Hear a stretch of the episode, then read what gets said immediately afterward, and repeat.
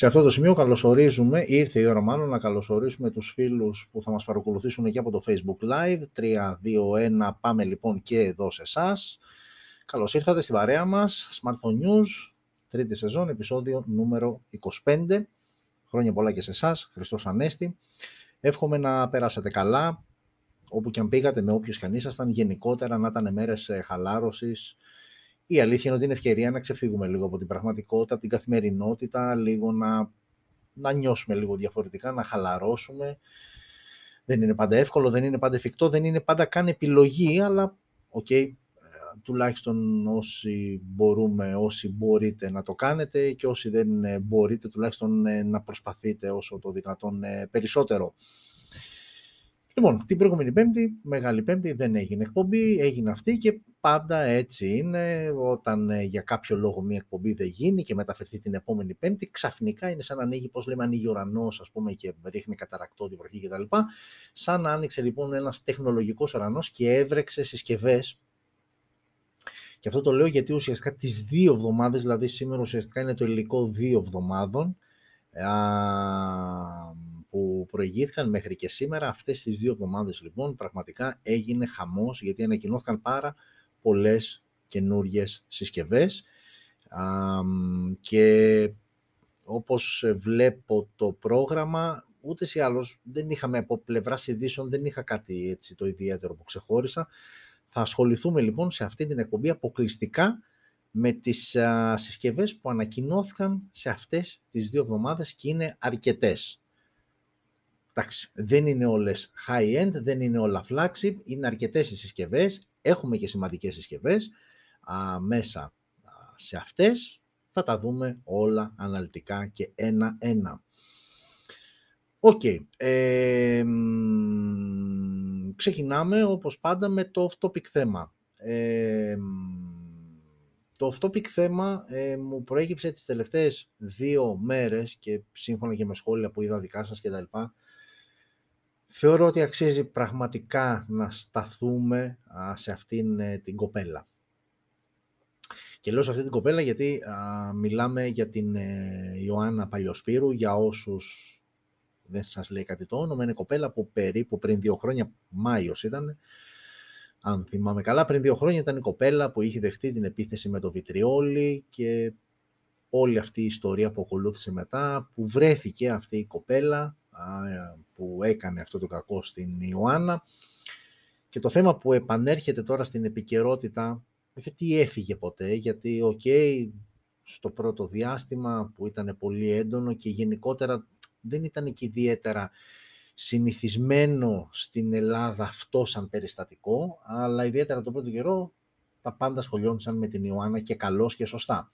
Σιγά σιγά άρχισε να αραιώνει, υπήρχαν όμως ανά τακτά χρονικά διαστήματα, υπήρχαν αναφορές για την πορεία της υγείας της, για το πώς πάει αυτή η κοπέλα, τα ατελείωτα χειρουργία που έχει κάνει και πρόκειται να κάνει, γιατί η ζημιά ήταν αρκετά μεγάλη. Τέλος πάντων, η ουσία είναι ότι επανέρχεται τώρα στο προσκήνιο και μπαίνω στη διαδικασία και εγώ ίδιος να ασχοληθώ με την περίπτωση της Ιωάννας, γιατί σήμερα, σε μία ώρα από τώρα, στην τηλεόραση και στην εκπομπή Πρωταγωνιστές του Θοδωράκη, θα δώσει τηλεοπτική συνέντευξη, όπου θα παρουσιαστεί χωρίς τη μάσκα. Βέβαια, ήδη έχουν κυκλοφορήσει 2 φωτογραφίες που η ίδια έχει αναρτήσει στον προσωπικό της λογαριασμό στο Instagram, όπου δείχνει το πρόσωπό της χωρίς μάσκα.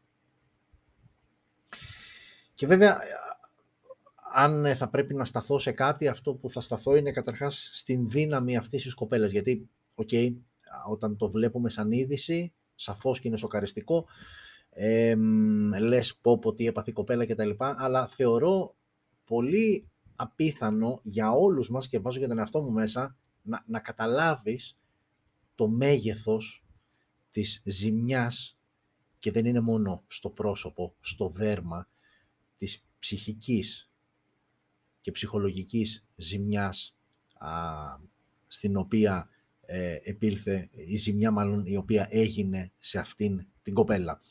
Δεν θέλω να σταθώ και δεν υπάρχει κανένας απολύτως λόγος στο ποια ήτανε και τι έκανε. Και το λέω αυτό γιατί πολλές γενικότερα υπήρξε πολλοί κόσμος που μπήκε στη διαδικασία να σχολιάσει τη ζωή της βάσει των φωτογραφιών και αυτών που έλεγε στα social media, τις επιλογές της, τι έκανε, πώς ζούσε κτλ. Δεν έχει καμία απολύτως σημασία και δεν έχει καμία απολύτως σημασία σε σύγκριση με αυτό που έπαθε. Δεν μπορώ να σκεφτώ ότι κάποιος μπορεί αυτό σαν πράξη να το δικαιολογήσει και να πει ότι «Μα ξέρεις κάτι, έφαγε τον άντρα εκείνης, προκαλούσε ή δεν ξέρω εγώ τι». Δεν μπορώ να το δεχτώ ότι για κάποιον αυτός είναι ένας αρκετός λόγος ώστε να πάρει ένα μικρό μπουκαλάκι, γιατί δεν χρειάζεται να την πιτσιλίζεις με σωλήνα. Πλέον το μάθαμε αυτό ότι και με μία μικρή ποσότητα, αν τη ρίξεις σε εισαγωγικά σωστά, πετυχαίνεις τη ζημιά που θες να πετύχεις. Θέλω να πω ότι δεν έχει καμία απολύτως σημασία. Η πράξη από μόνη της είναι αρρωστημένη.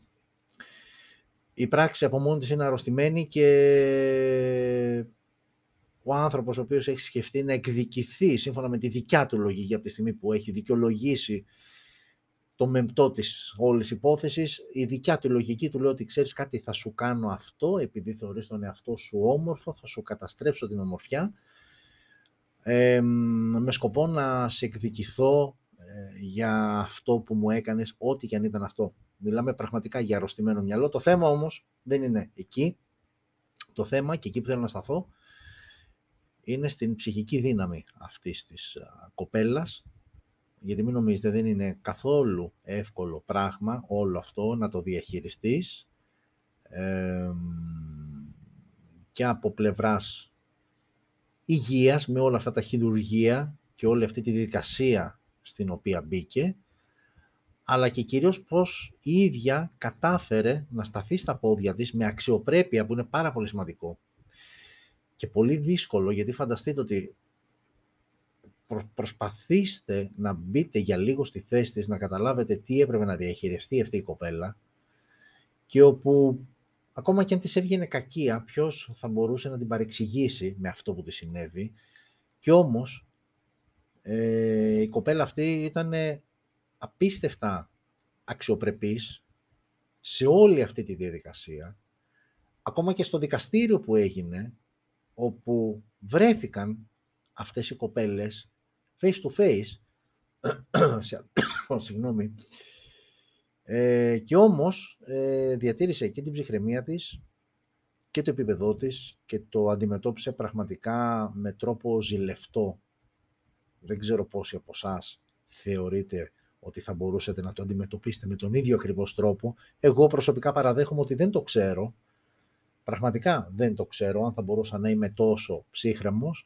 Η ουσία όμως είναι ότι βρήκε τη δύναμη, στάθηκε στα πόδια της, προχώρησε, φτάνει στο σημείο να δώσει συνέντευξη πετάγοντας τη μάσκα, και η αλήθεια είναι ότι καλά κάνει, γιατί θα πρέπει να αρχίσει να εξοικειώνεται ακόμα περισσότερο με τη νέα πραγματικότητα, και δεν υπάρχει καλύτερος τρόπος εξοικείωσης από την έκθεση, γιατί δεν αρκεί μόνο να αποδεχτεί η ίδια τον εαυτό της, αλλά θα πρέπει να το δείξει και στον κόσμο ότι αυτή είμαι, αυτή θα είμαι από εδώ και στο εξής, αλλά ξέρετε κάτι, δεν με νοιάζει, γιατί μετράει αυτό, και δεν είναι μόνο λόγια, το απέδειξε ότι μετράει μόνο αυτό.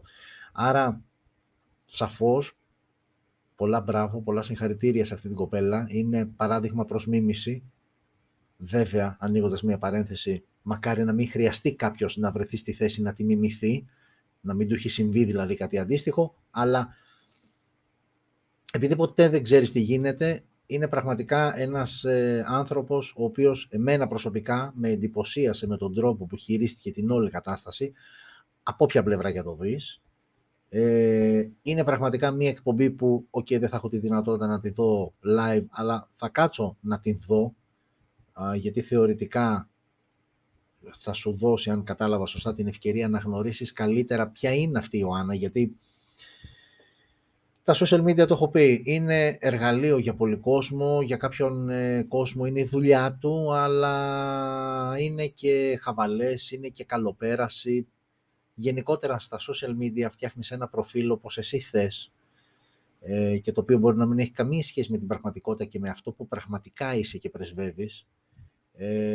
από τη μία, από την άλλη είναι πολύ άδικο για κάποιες φωτογραφίες να μπαίνεις στη διαδικασία και να βάζεις τόσο εύκολα ταμπέλες. Βέβαια εδώ πάμε σε ένα άλλο κομμάτι, το οποίο και αυτό το έχω δείξει σε παλαιότερη εκπομπή, ότι από τη στιγμή που αποφασίζεις να εκτεθείς, θα πρέπει να είσαι και αποφασισμένος, θα πρέπει να είσαι και ψηλιασμένος ότι θα δεχτείς και αρνητική κριτική και οφείλεις να την ανοιχτείς, γιατί η έκθεση έχει και αυτή την πλευρά αντιδράσεων και αντιμετώπισης. Αλλά παρά τα αυτά, είναι αυτό που έχω πει, ότι μην βιαζόμαστε να κρίνουμε κάποιον από κάποια πράγματα που βλέπουμε, που βέβαια ο ίδιος τα έχει ανεβάσει στα social media. Όπως και να έχει όμως, είναι πολύ εύκολο να διηγηθούμε σε λάθος συμπεράσματα, είναι πολύ εύκολο να δικήσουμε κάποιον άνθρωπο ή έστω να τον παρεξηγήσουμε, που νομίζω ότι είναι η πιο σωστή έκφραση. Okay, όπως και να έχει, για να το κλείσω το θέμα και να πηγαίνουμε, γιατί ξαναλέω και πάλι είναι αρκετές οι συσκευές που ανακοινώθηκαν αυτή την εβδομάδα. Ένα μεγάλο μπράβο στην Ιωάννα για τον τρόπο με τον οποίο αντιμετώπισε όλη αυτή την κατάσταση, που πραγματικά ήταν πρωτόγνωρη για τα ελληνικά δεδομένα, και όσες φορές και αν μπήκα στη διαδικασία να το σκεφτώ του τι έχει πάθει αυτή η κοπέλα, τι της έχει συμβεί, κάθε φορά κατέληγα στο ότι είναι πραγματικά τραγικό. Okay. Και φεύγουμε από το πρώτο μέρος εκπομπής και πάμε και στο δεύτερο μέρος. Δεν θα υπάρξει πατρίτο μέρος με ειδήσεις, θα κάνουμε focus στο κυρίως θέμα. Δεν είναι άλλο από το δεύτερο μέρος και οι συσκευές που ανακοινώθηκαν από την τελευταία φορά που τα είπαμε, πριν 2 Πέμπτες, μέχρι και σήμερα. Δηλαδή οι συσκευές που ανακοινώθηκαν τις τελευταίες 2 εβδομάδες, και είναι αρκετές, ενώ κάποιες από αυτές είναι και αρκετά σημαντικές. Οκ, λοιπόν, πάμε σιγά σιγά να ξεκινήσουμε και να δούμε τι συνέβη αυτές τις 15, τις 14 τελευταίες ημέρες. Και πάμε εδώ. Ξεκινάμε όπως πάντα από την παλαιότερη χρονικά, μέσα σε αυτές τις 2 εβδομάδες, μέχρι και σήμερα, γιατί μέχρι και σήμερα είχαμε ανακοίνωση συσκευών. Ξεκινάμε λοιπόν με τη Realme και αυτό που βλέπετε στις οθόνες σας είναι το Q5i. Εσείς του podcast απλά ακούτε, ούτως ή άλλως δεν βλέπετε. Εσείς στο YouTube ήδη βλέπετε, εσείς όμως από το Facebook δεν βλέπετε, αλλά ευθύς αμέσως αυτό είναι κάτι το οποίο το διορθώνουμε και το διορθώσαμε. Για να δω, εδώ είμαστε, ωραία. Λοιπόν, Realme Q5i, μια συσκευή η οποία ανακοινώθηκε στις 18 του μήνα. Μια συσκευή η οποία είναι, ok, entry level, λίγα πράγματα, εκτός από το τζάμι μπροστά λόγω οθόνης, το όλο το υπόλοιπο είναι πλαστικό. Διαθέτει μια οθόνη 6,58 inches IPS LCD με 90 Hz refresh rate, ανάλυση Full HD+, Android 12 out of the box, επεξεργαστής Dimensity 810, 428 και 628 οι δύο εκδόσεις τις οποίες θα είναι διαθέσιμο το Realme Q5i. Στο πίσω μέρος έχουμε δύο αισθητήρες, ένας 13 wide και ένας 2 MP αποτύπωση βάθους, 1080p στα 30 frames per second το βίντεο που τραβάει με την πίσω κάμερα, όπως και με την μπροστά, όπου είναι 8 MP wide. Έχουμε μονό ηχείο, έχουμε θύρα για ακουστικά, έχουμε 24-bit ήχο, έχουμε Type-C στο κάτω μέρος, ο σαρωτής βρίσκεται στα πλάγια και έχουμε και μία μπαταρία χωρητικότητας 5.000 mAh, συγγνώμη και πάλι, με τεχνολογία γρήγορης φόρτισης στα 33W, ένα αρκετά συμπαθητικό σύνολο, το οποίο γίνεται ακόμα πιο συμπαθητικό αν αναλογιστούμε και την τιμή του, η οποία είναι από, για την βασική έκδοση 428, από 180€. Φαντάζομαι η 628 να είναι max τα 200€, δεν πιστεύω ότι θα είναι παραπάνω. Q5i λοιπόν από τη Realme, ένα συμπαθητικό κινητό, ok, με καλή μπαταρία, 5.000 mAh στα 33W. Okay, τίποτα το ιδιαίτερο σε επίπεδο επεξεργαστή ή καμερών. Ένα απλά συμπαθητικό σύνολο και τίποτα περισσότερο. Okay. Και συνεχίζουμε με αυτήν την συσκευή. Είναι από την Oppo το Α55S και αυτό ανακοινώθηκε στις 18 του μήνα. Μία συσκευή με οθόνη 6,5 inches IPS LCD, εδώ η ανάλυση είναι HD+, 720x1600, Dimensity 700 στο εσωτερικό, 628 και 828, μέχρι στιγμής δηλαδή σε σύγκριση με την προηγούμενη συσκευή που είδαμε από τη Realme είναι υποδέστερη. Εδώ έχουμε τρεις αισθητήρες, 13 MP wide και δύο αισθητήρες από 2 MP macro και depth, 1080p στα 30 frames per second το βίντεο. Το ίδιο βίντεο τραβάει και η μπροστινή κάμερα των 8 MP, μονό ηχείο, θύρα για ακουστικά, Type-C στο κάτω μέρος, 5.000 mAh και εδώ η μπαταρία όμως δεν έγινε κάποια αναφορά για τεχνολογία γρήγορης φόρτισης, ενώ και εδώ σαρωτής δαχτυλικών αποτυπωμάτων βρίσκεται στα πλάγια. Εδώ ξεκινάει από τα 160 ευρώ, δικαιολογημένη η ελαφρώς χαμηλότερη τιμή, σε σύγκριση με το Realme Q5 που ήταν από 180, εδώ είσαι στα 160, HD+, απλά η ανάλυση της οθόνης. Και πριν είχαμε Dimensity 810, εδώ πέφτουμε λίγο σε επεξεργαστή, πάμε στο Dimensity 700. Οκ, άλλη μία entry-level συσκευή, χωρίς κάτι το ιδιαίτερο, από την Oppo. Και συνεχίζουμε με Realme πάλι, όπου εδώ ανακοίνωσε το Q5 και το Q5 Pro, πριν είδαμε το Q5i, τώρα εδώ έχουμε το Q5 και το Q5 Pro, δύο συσκευές οι οποίες ανακοινώθηκαν στις 20 Απριλίου και αν έτσι διακρίνετε τις διαφορές, μπροστά δεν έχουμε κάποια διαφορά. Υπάρχει μια ελάχιστη διαφορά στις ίντσες των οθονών, 6,6 το Q5, 6,62 το Q5 Pro, άρα με το μάτι καν δεν το καταλαβαίνεις. Στο πίσω μέρος όμως βλέπουμε ότι υπάρχουν κάποιες διαφορές, οι οποίες έγινε στο ότι ουσιαστικά έχει διπλό flash το Q5 Pro, γιατί κατά τα άλλα οι αισθητήρες στον αριθμό τους τουλάχιστον είναι ίδιοι, γιατί όσον αφορά το είδος, τα specs των αισθητήρων, εδώ υπάρχουν διαφορές. Οκ, πάμε όμως να τα δούμε αναλυτικά. Ξεκινάμε με το Q5, όπως το βλέπετε αριστερά. Εδώ έχουμε οθόνη 6,6 ίντσες IPS LCD και ανάλυση Full HD+. Ενώ μέσως η διαφορά με το Q5 Pro είναι ότι στο Q5 Pro πλέον έχουμε AMOLED οθόνη 6,62 ίντσες, την ίδια όμως ανάλυση. Άρα λοιπόν η πρώτη τους βασική διαφορά είναι ότι το Pro διαθέτει AMOLED οθόνη, ενώ η οθόνη του απλού Q5 είναι IPS LCD. Πάμε τώρα στην δεύτερη διαφορά που είναι στον επεξεργαστή. Το Men Q5 Pro, το Q5 το αριστερό, Snapdragon 695 5G με Adreno 619. Το Pro, που είναι και καλύτερο, είναι με Snapdragon 870 5G και Adreno 650. Άρα λοιπόν το Pro μέχρι στιγμής υπερτερεί σε οθόνη που είναι AMOLED έναντι του απλού Q5 και σε επεξεργαστή Snapdragon 870 έναντι Snapdragon 695. Οι εκδόσεις τις οποίες θα είναι διαθέσιμες στις δύο συσκευές είναι ίδιες, 628, 828 και 8256. Και πάμε τώρα στους αισθητήρες. Στο Q5 ο βασικός αισθητήρας είναι στα 50 MP wide, ενώ 64 MP wide είναι ο αισθητήρας στο Q5 Pro, άρα περισσότερα MP απλά. Από εκεί και πέρα το Q5 έχει άλλους δύο αισθητήρες από 2 MP macro και αποτύπωση βάθους. Στο Q5 Pro όμως έχουμε έναν 8 MP ultra wide και έχουμε και έναν 2 MP macro. Άρα λοιπόν έχουμε ουσιαστικά έναν ultra wide αισθητήρα που λείπει από το απλό Q5. Πάμε τώρα και στο βίντεο που προφανώς λόγω διαφορετικού επεξεργαστή είναι διαφορετικές και οι δυνατότητες. 1080p στα 30 frames per second για το Q5. Το Q5 Pro όμως μπορεί να τραβήξει βίντεο μέγιστης ανάλυσης 4K στα 30 και 60 frames per second, ενώ διαθέτει και γυροσκόπιο.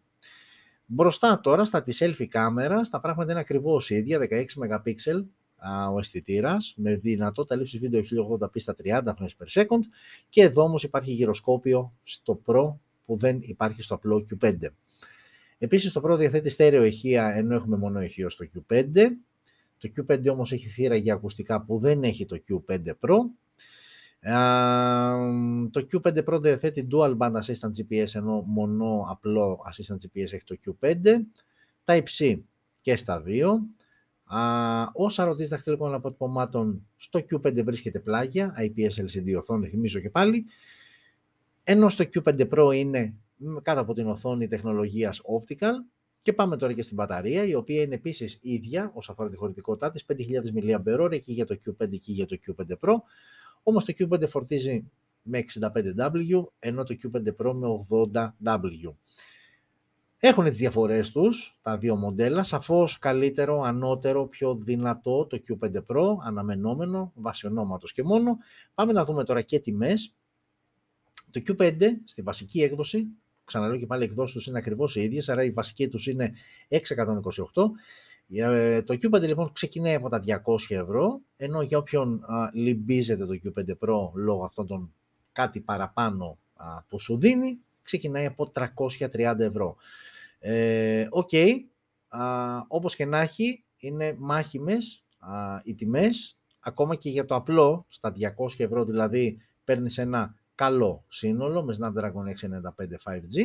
Από την άλλη το Q5 Pro σου δίνει AMOLED οθόνη, σου δίνει καλύτερο επεξεργαστή, σε επίπεδο καμερών έχεις και ουλτραγάτι φακό που δεν έχεις το Q5, 4K βίντεο τραβάς με το Q5 Pro, έχεις πιο γρήγορη φόρτιση και όλα αυτά με 330 ευρώ που είναι καλή τιμή βάσει ανταγωνισμού και σε συνδυασμό πάντα με αυτά που σου προσφέρει.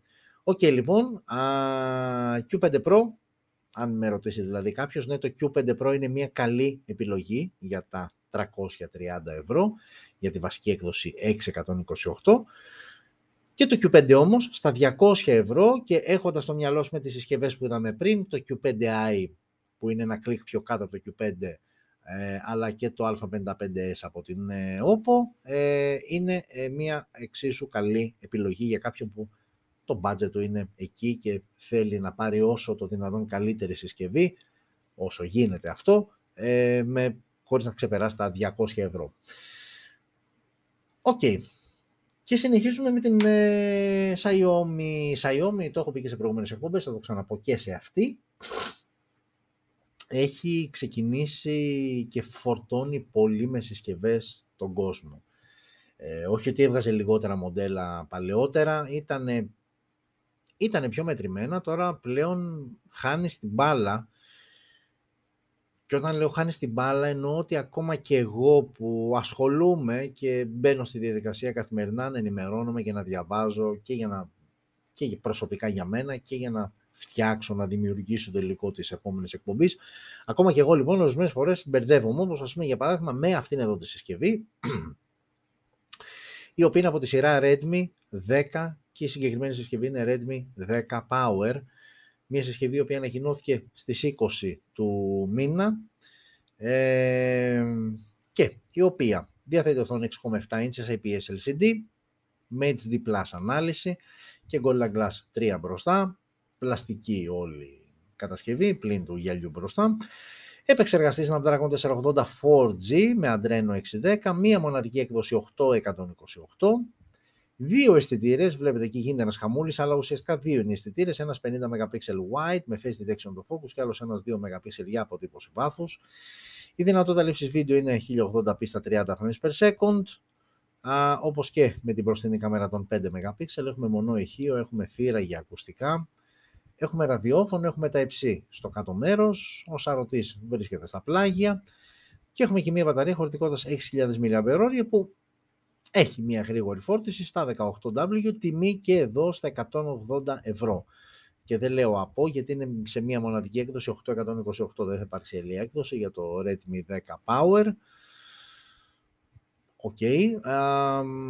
Πού να σταθούμε, δεν έχει κάπου να σταθούμε, είναι μια entry level συσκευή και έχουμε και θύρα περίθρον, ξέχασα να το πω, αλλά πλέον είναι και δεδομένο σε Xiaomi συσκευές.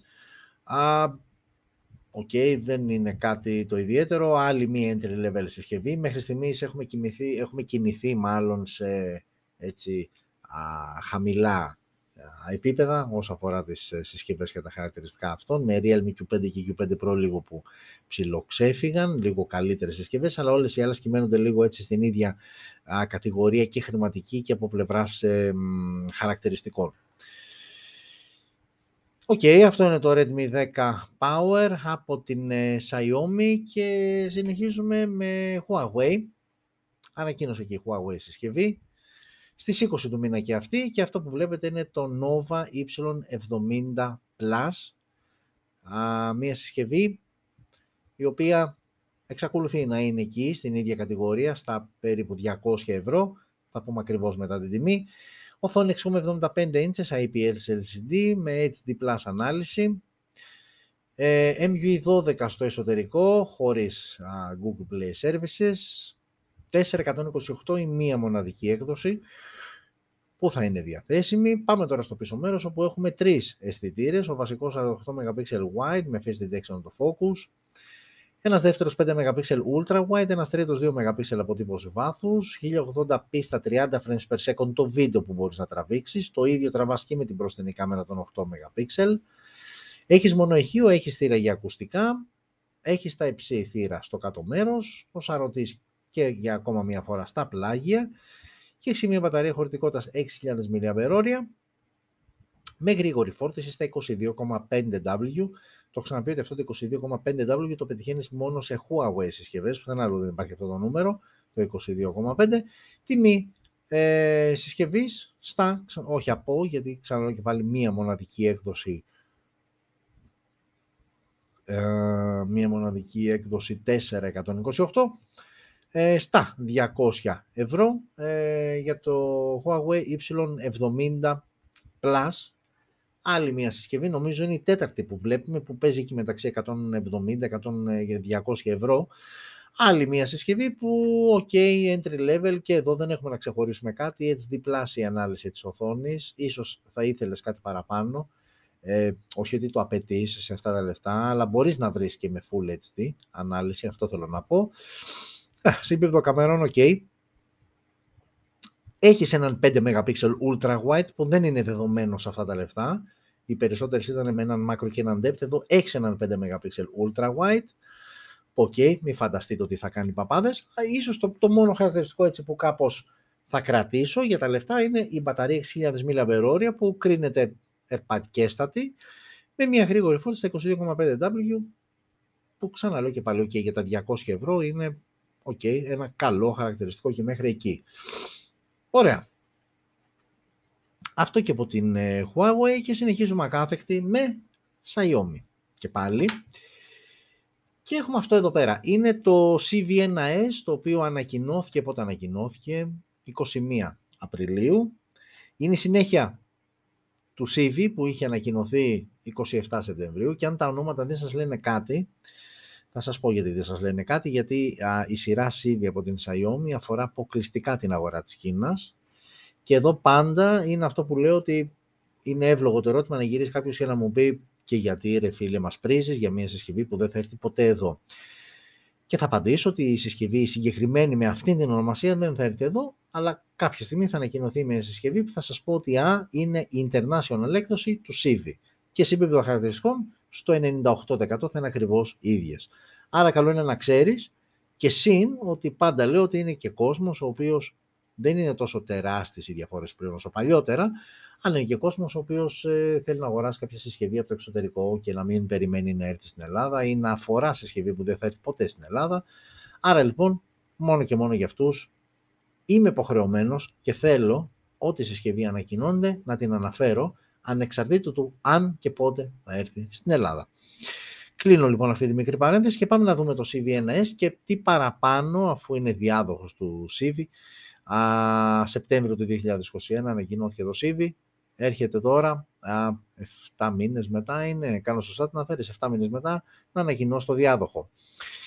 Έχουμε λοιπόν και λέμε, ξεκινάμε καταρχάς από επίπεδο design, το οποίο δεν είναι καθόλου κακό. Έχουμε Gorilla Glass 5 μπροστά, από εκεί και πέρα έχουμε γυαλί πίσω, που όμως δεν αναφέρεται κάτι για Gorilla Glass και έχουμε πλαίσιο από αλουμίνιο. Έτσι ήταν και το πρώτο μοντέλο. Πάμε τώρα στην οθόνη, 6,55 inches, τεχνολογίας OLED, Dolby Vision, HDR10+ υποστήριξη και 120 Hz refresh rate. Wow, θα μου πει κάποιος. Είναι ακριβώς η ίδια οθόνη και Full HD Plus ανάλυση, ακριβώς η ίδια οθόνη με τον προκάτοχο, το CV. CV, δεν ξέρω αν το λέω σωστά. CV, άντε ας το λέω CV τέλος πάντων, αν το λέω λάθος, δεν νομίζω να παρεξηγηθεί η Xiaomi. Android 12 out of the box, εντάξει, το περσινό μοντέλο ήταν Android 11, Και πάμε τώρα, Snapdragon 778G Plus 5G, ενώ πέρυσι ήταν 778G 5G, απλά είναι το Plus φέτος, 642 έλωμος η GPU και στο περσινό μοντέλο και στο φετινό. 828, 8256 και 12256, τρεις διαθέσιμες εκδόσεις, όπως ήταν και το αρχικό CV και το 1S στις ίδιες εκδόσεις. Πάμε τώρα και στις κάμερες, τρεις οι αισθητήρες στο πίσω μέρος, ο μεγάλος αισθητήρας. Για να υπάρξει λοιπόν συνέχεια, όπως έλεγα, θα πρέπει να ενεργοποιήσουμε εκ νέου, το podcast, γιατί τελείωσε το πρώτο μέρος. Πάμε λοιπόν στη συσκευή αυτή. OnePlus λοιπόν Ace.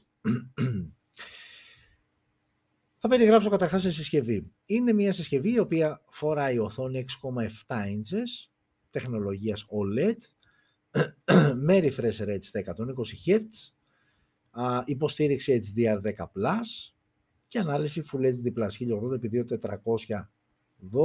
και μπροστά έχουμε Gorilla Glass 5, ενώ το υπόλοιπο είναι πλαστικό πλαίσιο, δηλαδή και back panel είναι από πλαστικό, έτσι με αυτό το ανάγλυφο που έχει σε ένα μέρος της η πλάτη της συσκευής. Ωραία.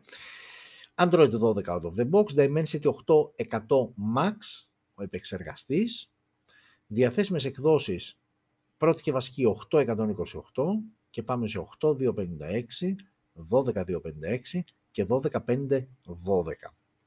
Πάμε τώρα και στις κάμερες. Στο πίσω μέρος έχουμε ευδιάκριτους τρεις αισθητήρες, ένας βασικός ο οποίος είναι 50 MP wide με Phase Detection, autofocus και οπτική σταθεροποίηση.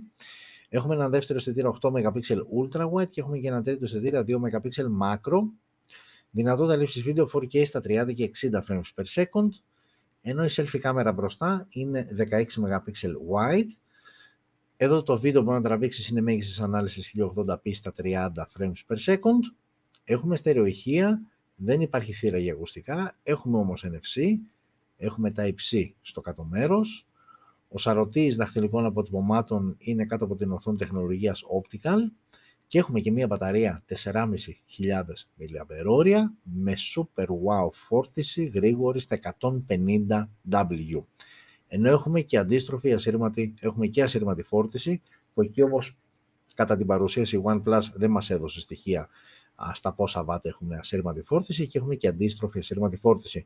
Τιμή από 360 ευρώ, που κάποιος θα πει, και το λέω και εγώ, ότι είναι μια πολύ καλή τιμή για αυτά που σου δίνει, με αισθητήρα που έχει και οπτική σταθεροποίηση, αμέσως ανεβάζει level η οπτική σταθεροποίηση, με επεξεργαστή αρκετά δυνατό, με πολύ καλή οθόνη κτλ. Και πάμε στο διατάφτα. Αν σας θύμισε κάποια συσκευή, αν δεν σας θύμισε ή αν είστε κοντά στο να καταλάβετε ποια σας θυμίζει, θα σας βοηθήσω να το πάρει το ποτάμι που λέγαμε όταν είμαστε και πιο μικροί. Είναι, ναι, αν δεν πατήσω το κουμπί, είναι αυτό εδώ. Είναι το GT Neo 3 από την Realme, που είναι ουσιαστικά ακριβώς σχεδόν η ίδια συσκευή. Οι διαφορές τους δηλαδή είναι ότι στο GT Neo 3 η οθόνη AMOLED, ενώ εδώ έχουμε OLED. Στον επεξεργαστή, εδώ στο GT Neo 3 φοράμε τον 800, ενώ εδώ φοράμε τον 800 Max. Στα της κάμερας έχουμε τα ίδια ακριβώς πράγματα, πέραν από κάποιες λεπτομέρειες. Το GT Neo έχει Dual Band Assistant GPS, ενώ εδώ έχουμε απλό Assistant GPS. Και το OnePlus Ace έχει μπαταρία 4.500 mAh, ενώ εδώ η μπαταρία είναι χωρητικότητας 5.000 mAh. Με γρήγορη φόρτιση όμως στα 150W και στις δύο περιπτώσεις. Και η τιμή είναι περίπου στα 305 ευρώ για το Realme GT Neo, από 360 το OnePlus Ace. Άρα λοιπόν ουσιαστικά, γιατί η διαφορά τους είναι λίγο, όχι, είναι αρκετή σε επίπεδο design, αν και βλέπετε ότι, πήγαμε στο CV1S, αν και βλέπετε ότι ουσιαστικά η διάταξη των αισθητήρων είναι ακριβώς η ίδια και το flash είναι λίγο διαφορετικό. Εδώ είναι τοποθετημένο δεξιά, όπως βλέπουμε, από τον μεγάλο αισθητήρα. Εδώ είναι ανάμεσα στους αισθητήρες. Όμως είναι ουσιαστικά δύο συσκευές που στο 95% είναι πανομοιότυπες και με βασικό χαρακτηριστικό την πολύ πολύ γρήγορη φόρτιση στα 150W. Και νομίζω το Realme GT Neo 3 βγαίνει και σε έκδοση με μικρότερη γρήγορη φόρτιση, με 80W, αλλά έχει και την Super Wow έκδοση με τα 150W, όπως και το OnePlus Ace, το οποίο ξαναλέω και πάλι κρατήστε το, γιατί θα το ξαναβρούμε μπροστά μας σε κάμποσες συσκευές από αυτές που ανακοινώθηκαν. Αφήνοντας όμως στην άκρη το ότι μοιάζει πάρα πολύ, σχεδόν αδερφάκια είναι, με το Ace, με το Realme GT Neo 3, στα 360 ευρώ, είναι μια πάρα πολύ καλή επιλογή και μέχρι στιγμής από όλα αυτά που έχουμε δει είναι η συσκευή που ξεχωρίζω στα 360 ευρώ. Το OnePlus Ace είναι μια πάρα πολύ καλή επιλογή με δυνατό επεξεργαστή, με κάμερα βασικό αισθητήρα που έχει οπτική σταθεροποίηση και για την μπαταρία τι να πεις, 4.500 mAh, που αυτό δεν σε εντυπωσιάζει. Αυτό που σε εντυπωσιάζει όμως είναι η γρήγορη φόρτιση στα 150W. Και αν σκεφτείς το τελευταίο το πακέτο που να το πάρεις με μόλις 360 ευρώ, νομίζω τα υπόλοιπα λόγια είναι περιτά.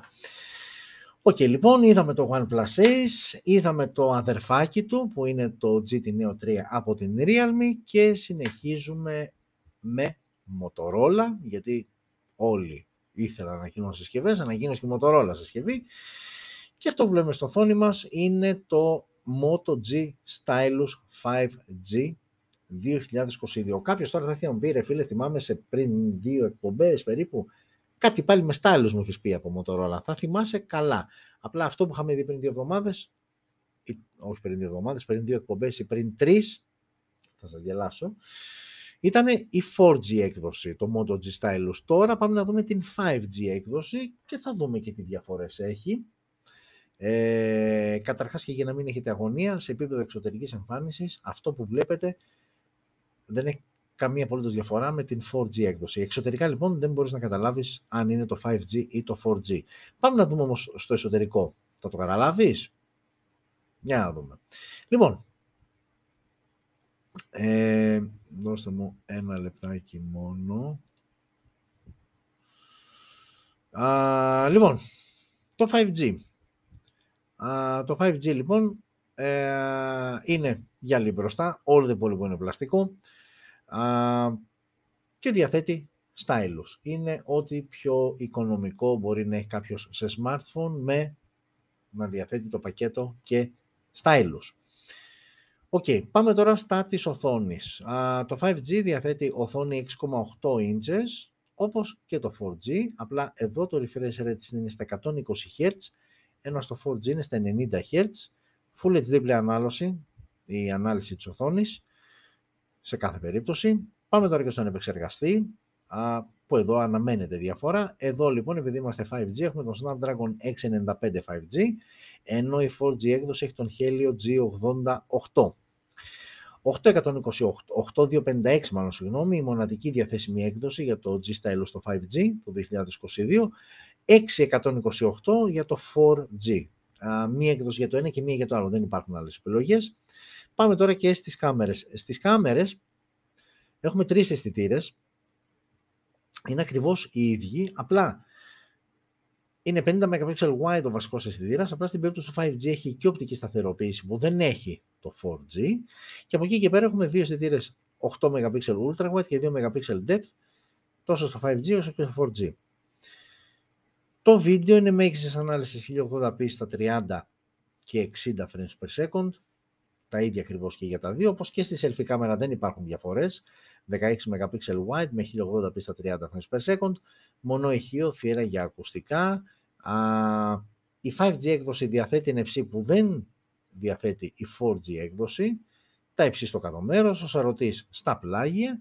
Και έχουμε και μία μπαταρία χωρητικότητας 5.000 mAh. Δεν μας έχουν πει κάτι για γρήγορη φόρτιση. Μόνο για το 5G ότι διαθέτει τεχνολογία γρήγορης φόρτισης Quick Charge 3, χωρίς όμως να μας λένε τα Watt. Άρα λοιπόν είναι από εκείνες τις φορές που είναι λίγες που το 5G έχει κάποιες λίγες διαφορές από το 4G, αλλά είναι και καλύτερο. Συνήθως βλέπουμε το ανάποδο που είναι περίεργο, δηλαδή είναι μια συσκευή που έχει τη 4G έκδοση και τη 5G, και ενώ θα περίμενες σε αυτές οι 2-3 διαφορές εξτραδάκια να είναι στο 5G, που υποτίθεται ότι έχει πιο καινούργια τεχνολογία πάνω του, άρα πρέπει στο σύνολό του να είναι γενικότερα και καλύτερο. Φορτώνει με περισσότερα πράγματα το 4G, αλλά σου δίνουν το 5G, από το οποίο λείπουν όμως πράγματα. Εδώ είναι λίγο πιο ορθολογικό, δηλαδή το 5G είναι όντως καλύτερο από το 4G. Και συνοψίζοντας, οι διαφορές τους είναι στο refresh rate, 120 Hz έναντι 90 από τη 4G έκδοση, στον επεξεργαστή Snapdragon 695 5G έναντι Helio G88, η έκδοση είναι 8256 ενώ είναι 628 για το 4G. Ο βασικός αισθητήρας έχει οπτική σταθεροποίηση στο 5G, δεν έχει στο 4G. Και αυτό. Όσον αφορά την τιμή, η τιμή για το 5G όμως, και εδώ θα τα χαλάσουμε, είναι αρκετά συμπιμένη, αφού είναι περίπου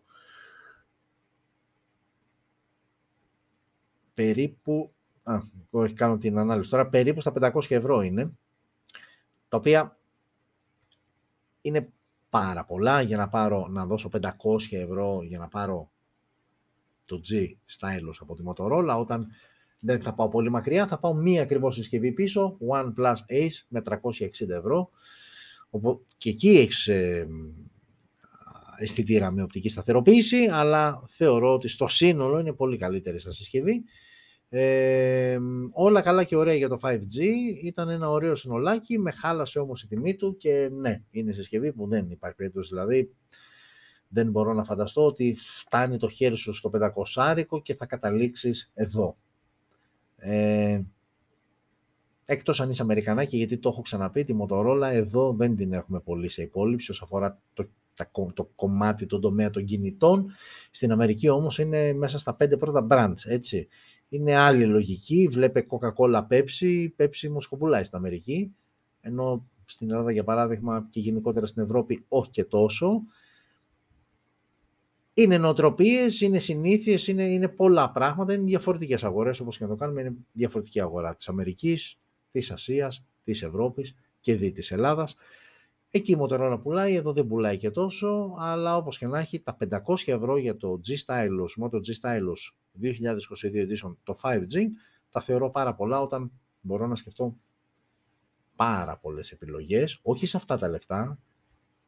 Σας είπα, δεν πάω πολύ πίσω, πάω εδώ, OnePlus Ace με 360 ευρώ και παίρνεις σαφώς καλύτερη συσκευή από αυτή εδώ.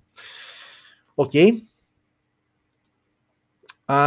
Και συνεχίζουμε με Vivo, η οποία ήταν δυνατόν, εδώ γίνεται χαμός, ανακοινώθηκαν πόσες και τόσες συσκευές, είναι δυνατόν να μην είχαμε συσκευή από τη Vivo? Προφανώς και όχι. Το ημερολόγιο λοιπόν έγραφε 25 Απριλίου όταν η Vivo ανακοίνωσε το Vivo S15E.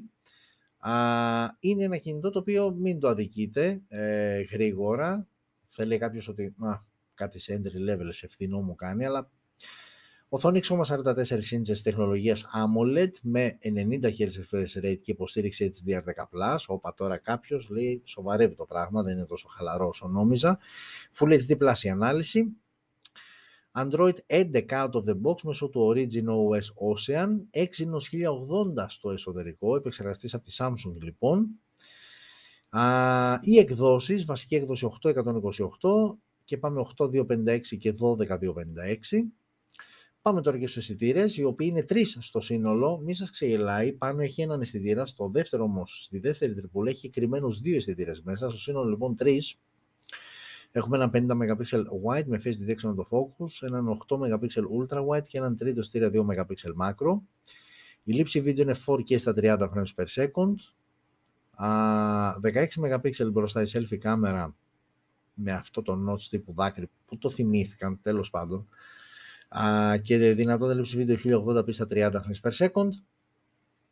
Έχουμε μόνο ηχείο, δεν έχουμε ακουστικά, έχουμε 24-bit ήχο όμως. Έχουμε NFC, έχουμε Type-C στο κάτω μέρος.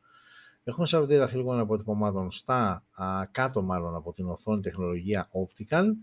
Και έχουμε και μία μπαταρία χωρητικότητας 4.700 mAh με γρήγορη φόρτιση στα 66W. Τιμή εκκίνησης από 300 ευρώ. Και εδώ έχουμε μια πολύ καλή τιμή σε σύγκριση με τα χαρακτηριστικά της συσκευής, με οθόνη 644 AMOLED, με Exynos 1080, 828 η βασική έκδοση. Σε επίπεδο κάμερας όχι κάτι το ιδιαίτερο, απλά έχεις και ένα 4K στα 30 frames per second όσον αφορά τη λήψη βίντεο. Γενικότερα ένα συμπαθητικό συνολάκι, ωραίο το setup της μπαταρίας, 4700x66W, και όλα αυτά με 300 ευρώ καθόλου, διόλου κακή επιλογή το Vivo S15E. Και πάμε ίσως στις πιο σημαντικές συσκευές που ανακοινώθηκαν, από όλες αυτές που ανακοινώθηκαν την εβδομάδα που τις δύο εβδομάδες μας πέρασαν. Πάμε σε μια πλέον ξεκάθαρα flagship συσκευή, τουλάχιστον η μία από τις δύο. Παραμένουμε βέβαια Vivo και εδώ έχουμε τη σειρά X80. Ανακοινώθηκε λοιπόν το X80 και το X80 Pro. Και αν πει κάποιος πώς θα τα ξεχωρίσουμε, θα του πω ότι θα τα ξεχωρίσεις, τουλάχιστον από πλευράς εξωτερικής εμφάνισης, από ένα και μόνο πράγμα. Εδώ είναι το X80 και εδώ είναι το X80 Pro. Έχετε εντοπίσει κάποια διαφορά?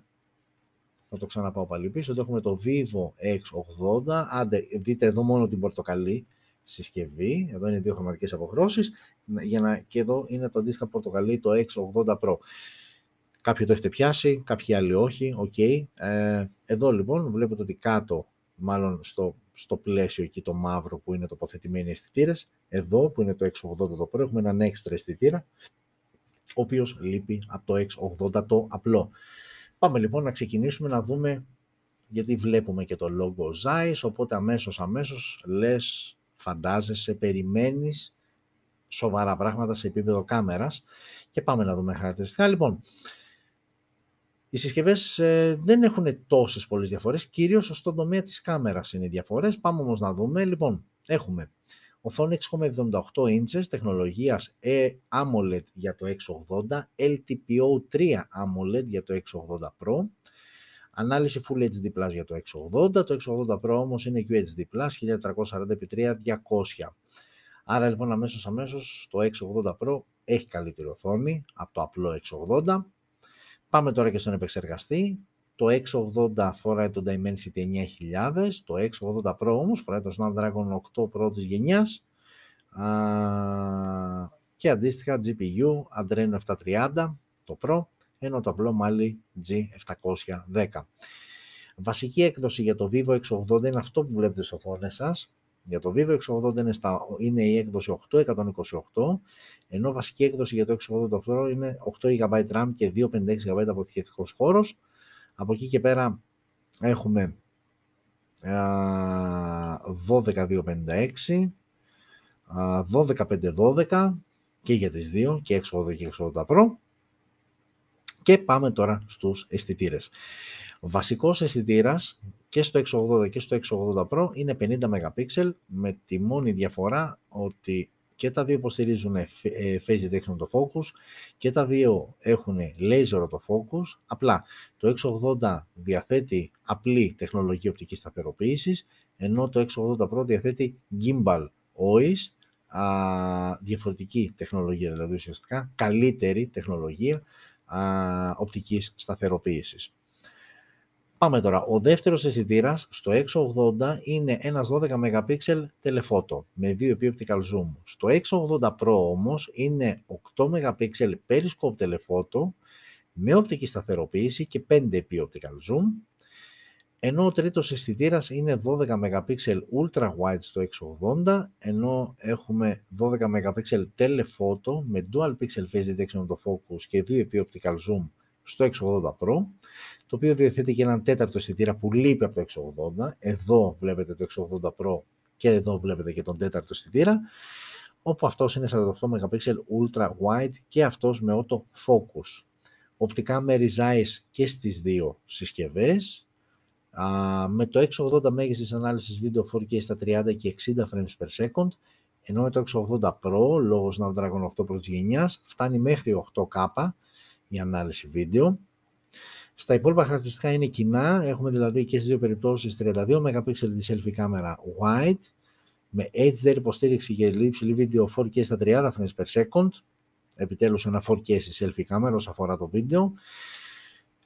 Έχουμε μονό ηχείο, δεν έχουμε θύρα για ακουστικά και 32-bit ήχο. Εδώ όμως θα το ήθελα το στέρεο ηχείο, η αλήθεια είναι, και για τα λεφτά τους, κυρίως το Pro, που θα τα πούμε στο τέλος για τα λεφτά. Αλλά όπως και να έχει, μου έχεις gimbal noise, μου έχεις γενικότερα 8K βίντεο, μου έχεις LTPO3 οθόνη, γιατί δεν μου έδωσες και το στέρεο ηχείο, τέλος πάντων. Οκ, ας ελπίσουμε να είναι ποιοτικός ο ήχος έστω από αυτό το ένα ηχείο, αλλά θα το ήθελα. Τι άλλο, έχουμε NFC προφανώς, έχουμε θύρε περίθρων, να, που δεν τα κάνει μόνο σε Xiaomi αυτά. Έχουμε Type-C στο κάτω μέρος. Σαρωτής δαχτυλικών αποτυπωμάτων βρίσκεται κάτω από την οθόνη. Απλά στο απλό X80 είναι optical, όπως έχουμε συνηθίσει στις περισσότερες συσκευές. Στο X80 Pro όμως ο σαρωτής είναι τεχνολογίας ultrasonic, καλύτερος δηλαδή.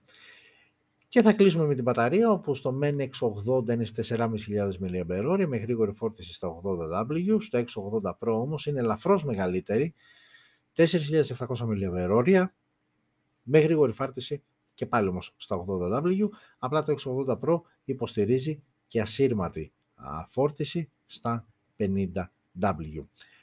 Τιμή εκκίνησης για το X80 από 530 ευρώ. Για το X80 Pro όμως η τιμή εκκίνησης από 800. Άρα λοιπόν τώρα έχετε και κουμπώνει αυτό που σας είπα, ότι σε αυτά τα λεπτά θα ήθελα, ίσως η μόνη μου ένσταση σε όλα αυτά, θα ήθελα το στερεοηχείο. Οκ.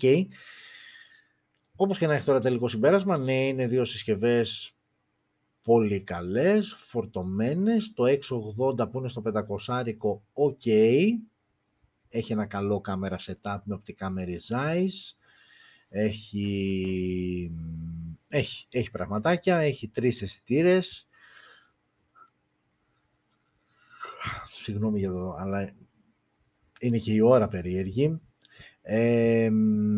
Γενικότερα είναι ένα καλό σύνολο για τα 500 ευρώ. Το X80 Pro, το οποίο όμως έχει το κάτι παραπάνω και σε επίπεδο οθόνης και σε επίπεδο καμερών κτλ. Από 800 ευρώ είναι εξίσου καλή επιλογή. Είναι αρκετά τα 800 ευρώ, αντικειμενικά τελείως, είναι αρκετά, όμως παίρνεις ένα πολύ καλό σύνολο. Γενικότερα από τα flagship της Vivo, το έχω ξαναπεί και πάλι, είναι αδικημένη αυτή η μάρκα, και πέρυσι, αν θυμάστε στην ανασκόπηση που έκανα μεταξύ όλων των συσκευών, είχα μιλήσει για τα περσινά 670 και τα λοιπά, ότι είναι ένα μοντέλο το οποίο θα το έβαζα άνετα στην πρώτη πεντάδα για το 2021, και το X80 Pro βλέπω ότι έχει πολύ καλές προοπτικές για να πεις στο αντίστοιχο top 5 για το 2022, και μάλιστα το Pro, μια λεπτομέρεια που δεν την ανέφερα είναι ότι έχει και μια έκδοση, ναι, θα έχει και μια έκδοση με πλάτη κεραμική ή οικολογικό δέρμα στο πίσω μέρος, μόνο το X80 Pro, που είναι αυτό που βλέπετε στις οθόνες σας, ενώ αυτό είπαμε είναι το X80 και η ουσιαστική τους διαφορά είναι σε επίπεδο design δηλαδή, και οπτικά τη βλέπεις, είναι ο έξτρα αισθητήρας που βλέπουμε εδώ και δεν βλέπουμε εδώ στο απλό X80. Λοιπόν, εν κατακλείδη, δύο συσκευές πολύ δυνατές, με δικαιολογημένες τιμές, και το 500 για το X80 και το 800 για το X80 Pro. Carl Zeiss οπτικά μέρη, δυνατό κάμερα setup, δυνατοί επεξεργαστές, καλή γρήγορη φόρτιση. Γενικότερα, ωραίες συσκευές. Κρατήστε στην άκρη του μυαλού σας το X80 Pro και να δείτε την πορεία του μέσα στο 2022. Θα το θυμηθείτε ότι θεωρώ ότι θα πιάσει εύκολα μια θέση στο top 5 των καλύτερων smartphones για το 2022. Και παραμένουμε Vivo, νομίζω έχουμε σερί κάποιες συσκευές. Είχαμε το S15E, είχαμε τώρα Vivo X80, X80 Pro, και πάμε λίγο πάλι σε πιο έτσι low level συσκευές. Vivo TAF1X4G. Το TAF1X σας θυμίζει κάτι? και σωστά σας θυμίζει, γιατί το TAF 1X ανακοινώθηκε τον Οκτώβριο του 2021. Ήταν 5G η τότε συσκευή, τώρα όμως είναι το 4G. Εδώ βέβαια το θέμα είναι ότι πλέον μιλάμε και για δύο συσκευές, ενώ συνήθως όταν είναι 4G και 5G η διαφορά τους είναι συνήθως στο εσωτερικό, σε επεξεργαστή σίγουρα και σε κάποια άλλα, είτε έχει να κάνει με την κάμερα, με την μπαταρία κτλ. Εδώ πλέον έχουμε και μια ξεκάθαρη, διαφορά όσον αφορά και το design. Δηλαδή, αυτό που βλέπετε στις οθόνες σας είναι αυτό που ανακοινώθηκε τώρα και συγκεκριμένα στις 26 Απριλίου, είναι το TAF 1X, το 4G. Αυτό εδώ είναι το 5G. Βλέπετε λοιπόν ότι στο πίσω μέρος, γιατί μπροστά, είναι ίδιες ακριβώς. Στο πίσω μέρος όμως είναι εντελώς διαφορετικές συσκευές. Αυτή είναι η 5G έκδοση του TAF 1X και αυτή είναι η 4G έκδοση. Πάμε να δούμε και χαρακτηριστικά. Αφήνω στην οθόνη αυτή, γιατί αυτή είναι η καινούργια συσκευή. Γυαλί μπροστά, όλο το υπόλοιπο πλαστικό. Και πάμε στην οθόνη. 6,58 inches, τεχνολογίας IPS LCD με 90 Hz refresh rate, ενώ στο 5G ήταν στα 120 Hz. Και ανάλυση Full HD+, σε κάθε περίπτωση. Snapdragon 680 έχουμε εδώ στο 4G, ενώ το 5G φορούσε τον Dimensity 900. Πάμε τώρα, βασική έκδοση 464, πραγματικά άγνωστος ο λόγος, και αν όχι το 4, το 64 μου φαίνεται τόσο λίγος, τόσο ανεπαρκής, αναποθηκευτικός χώρος, και μετά μια πιο ανθρωπινή 828, ενώ το 5G ξεκινούσε από 628 και προχωρούσε μετά με 828 και 8256. Πάμε τώρα και στους αισθητήρες. Το 4G έχει 3, 50 MP wide με Phase Detection το focus και άλλους 2 αισθητήρες από 2 MP για αποτύπωση βάθους και μάκρο λήψης. Το βίντεο είναι μέγιστης ανάλυσης 1080p στα 30 frames per second. Το 5G απ' την άλλη είχε 2 αισθητήρες. Είχε έναν αισθητήρα λιγότερο. Εκεί ο βασικός ήταν 64 MP wide με Phase Detection το focus και είχε και έναν 2 MP μάκρο. Δεν είχε δηλαδή τα 2 MP για την αποτύπωση βάθους, που στις περισσότερες φορές δεν κάνει και τίποτα απολύτως.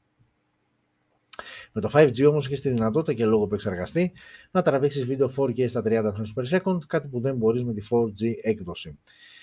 Η selfie κάμερα είναι ακριβώς η ίδια και στις δύο περιπτώσεις, είναι στα 8 MP, με απλά το διάφραγμα εδώ είναι 1,8 ενώ ήταν 2 στο 5G, και βίντεο τραβάς 1080p στα 30 frames per second. Έχεις μόνο ηχείο, εξτήρια για ακουστικά, έχεις ασύστανα GPS, έχεις Type-C στο κάτω μέρος. Ο σαρωτής και στις δύο συσκευές, και στο 5G και στο 4G, είναι στα πλάγια, ενώ η μπαταρία είναι χωρητικότητας 5.000 mAh. Στο 4G έχει μια φτωχή γρήγορη φόρτιση στα 18W, το 5G όμως ήταν στα 44W. Το 4G, που είναι αυτό που βλέπετε στις οθόνες σας, τιμή κίνησης στα 150 ευρώ για την έκδοση 464, ενώ το 5G ξεκινούσε από τα 230 ευρώ για τη βασική έκδοση που ήταν η 628.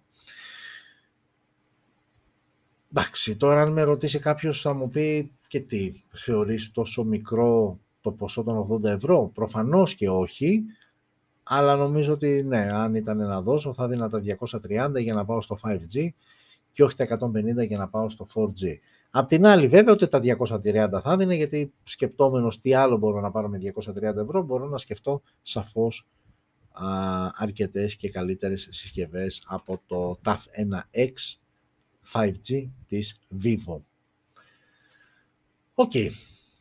Και συνεχίζουμε. Vivo, τέταρτη συσκευή στη σειρά που ανακοινώθηκε, είναι αυτό εδώ, και πάλι από τη σειρά TAF 1, απλά αυτό εδώ είναι το TAF 1 με τον Snapdragon 778G. Είχε ανακοινωθεί η 5G έκδοση με τον Snapdragon 695 5G. Τώρα βγήκε απλά με έναν πιο δυνατό επεξεργαστή, με τον 778G 5G, ο λόγος. Όμως υπήρχαν διαφορές, και υπήρχαν αρκετές διαφορές μεταξύ TAF 1 5G, γιατί αυτό που βλέπετε είναι αυτό είναι το TAF 1, η Snapdragon Edition. Αυτό όμως είναι το TAF 1 το 5G Οκ, 5G είναι και το ένα 5G και το άλλο. Είναι αυτά τα ωραία της Vivo, έτσι απλά για να σε μπερδεύει. Που εδώ όμως υπάρχει μια διαφορά. Κοιτάξτε εδώ, και ουσιαστικά τη διαφορά, αν την προσέξετε καλύτερα, έχει να κάνει καθαρά με την τοποθέτηση των τριών αισθητήρων. Εδώ έχουμε έναν στο πάνω κυκλάκι και δύο στο κάτω. Ενώ εδώ έχουμε τρεις ξεχωριστούς αισθητήρες και σε διαφορετική θέση, όχι μάλλον στην ίδια θέση, είναι το flash. Οκ. Μιλάμε λοιπόν για μια οθόνη 6,44 ίντσες τεχνολογίας AMOLED με 90 Hz refresh rate. Όταν το μοντέλο του Φεβρουαρίου ήταν στις 6,58, ήταν ελαφρώς μεγαλύτερο. Εκεί όμως ήταν IPS LCD τεχνολογία της οθόνης, με μεγαλύτερο όμως refresh rate στις 120 Hz. Ανάλυση Full HD Plus σε κάθε περίπτωση. Snapdragon 778G, αυτή είναι η βασική διαφορά, ενώ το μοντέλο του Φεβρουαρίου φορούσε τον Snapdragon 695 5G. 828 σε μία μοναδική έκδοση είναι διαθέσιμο, ενώ το μοντέλο του Φεβρουαρίου είχες αρκετές επιλογές, 428, 628, 828 κτλ. Πάμε τώρα και στους αισθητήρες. Είπαμε και στις δύο περιπτώσεις είναι τρεις, αλλά στο μοντέλο που ανακοινώθηκε προχθές, ο βασικός αισθητήρας είναι στα 64 MP wide, ενώ ήταν 50 MP στο μοντέλο του Φεβρουαρίου. Εδώ έχουμε έναν δεύτερο αισθητήρα 8 MP Ultra Wide που δεν τον είχαμε τον Ultra Wide στην έκδοση του Φεβρουαρίου. Εκεί είχαμε άλλους δύο αισθητήρες από 2 MP Macro και Depth, ενώ εδώ, σε αυτό εδώ που βλέπουμε στο οθόνη μας, έχουμε απλά έναν 2 MP Macro. Λήψη βίντεο 1080p στα 30 frames per second, με γυροσκόπιο που δεν είχε το μοντέλο του Φεβρουαρίου. Η selfie κάμερα είναι ακριβώς η ίδια όμως και στις δύο περιπτώσεις, στα 16 MP wide με δυνατότητα λήψη βίντεο 1080p στα 30 frames per second. Έχουμε μόνο ηχείο, έχουμε Type-C στο κάτω μέρος. Ο σαρωτής δαχτυλικών πωμάτων βρίσκεται στα πλάγια και στις δύο περιπτώσεις, και στην μπαταρία τώρα. Το μοντέλο με τον 778G, το καινούριο δηλαδή, έχει μπαταρία 4.700 mAh με γρήγορη φόρτιση στα 60 kW, ενώ το μοντέλο του Φεβρουαρίου, ναι μεν είχε μεγαλύτερη μπαταρία 5.000 mAh, αλλά η γρήγορη του φόρτιση ήταν μόλις στα 18 W. Και η τιμή εκκίνησης από 300 ευρώ για το Snapdragon 778G μοντέλο, ενώ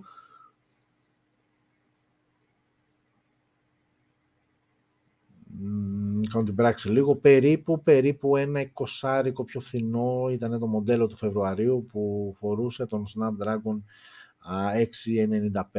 695 5G. Οκ, πολύ Vivo, και φεύγουμε από τη Vivo μετά από αρκετή ώρα για να πάμε, όχι εδώ, για να πάμε εδώ. Xiaomi και πάλι ανακοίνωσε μια αρκετά σημαντική συσκευή, σε σύγκριση πάντα με τον προκάτοχό της που έκανε πολύ καλή δουλειά στην κατηγορία του πέρυσι, και συγκεκριμένα το καλοκαίρι του 2021 η Xiaomi εντυπωσίαζε στην εκεί μικρομεσαία κατηγορία με το Poco F3 GT, και τώρα ήρθε η σειρά για το διάδοχο Poco F4 GT, που είναι αυτό που βλέπετε στις οθόνες σας, και αμέσως για να δείτε διαφορές, αυτό είναι το περσινό μοντέλο, το F3 GT, αυτό είναι το φετινό μοντέλο, το F4 GT. Okay. Και πάμε τώρα να λέμε ταυτόχρονα και τις διαφορές. Gorilla Glass δείκτους μπροστά, ενώ πέρυσι είχαμε Gorilla Glass 5, γυαλί και στο πίσω μέρος, χωρίς όμως να μας έχει πει η Xiaomi τι είδους γυαλί, και πλαίσιο από αλουμίνιο, και φέτος όπως και πέρυσι μαγνητικά κουμπάκια για το gaming, γιατί η συγκεκριμένη σειρά θεωρείται gaming smartphone, η σειρά F από την Poco. Και πάμε τώρα, η οθόνη παραμένει ίδια, 6,67 ίντσες AMOLED με 120 Hz refresh rate, υποστήριξη HDR10+, και με τη μόνη διαφορά, ξαναλέω και πάλι, πέρυσι Gorilla Glass 5, φέτος Gorilla Glass Victus. Άρα λοιπόν σε επίπεδο οθόνης είμαστε στα ίδια με το περσινό μοντέλο, πλην της προστασίας οθόνης. Android 11 πέρυσι, που όμως θα πάρει 12 φέτος, Android 12, οκ, λογικό. Και πάμε τώρα στον επεξεργαστή, όπου το φετινό μοντέλο φοράει τον Snapdragon 8 πρώτης γενιάς με Adreno 730, ενώ το μοντέλο το περσινό φορούσε τον Dimensity 1200 με Mali G77 MC9 GPU. 828 η βασική έκδοση και άλλη μία 12256, πέρσι ξεκινούσε 628, 828 και 8256. Πάμε τώρα και στις κάμερες, όπου και εδώ δεν έχουμε διαφορές με το περσινό μοντέλο. Δηλαδή έχουμε έναν βασικό αισθητήρα στα 64 MP wide με Phase Detection το focus, έναν δεύτερο 8 MP ultra wide και έναν τρίτο 2 MP macro, με δυνατότητα λήψης βίντεο 4K στα 30 και 60 frames per second. Ενώ πέρυσι μπορούσες 4K και πάλι, αλλά μέχρι 30 frames per second δεν έχεις δυνατότητα για 60. Η selfie κάμερα στο φετινό F4 είναι στα 20 MP, ενώ πέρυσι ήταν 16 wide. Και φέτος η λήψη βίντεο είναι μέγιστης ανάλυσης 1080p, 30 και 60 frames per second, ενώ πέρυσι ήταν πάλι μόνο 30 frames per second. Έχουμε στέρεο ηχεία, απλά φέτος είναι 4 τα ηχεία πάνω στην οθόνη, ενώ πέρυσι ήταν 2 με 24-bit ήχο. Μισό λεπτάκι, γιατί νομίζω ότι...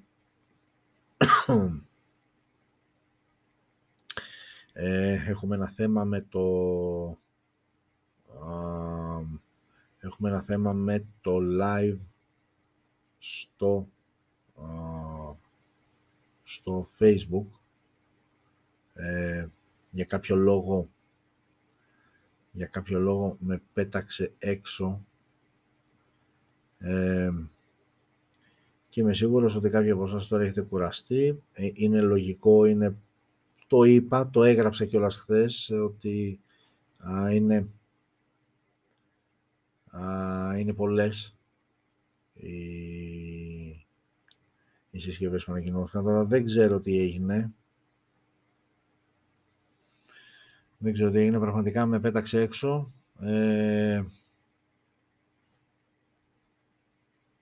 Οκ, επανέλθαμε.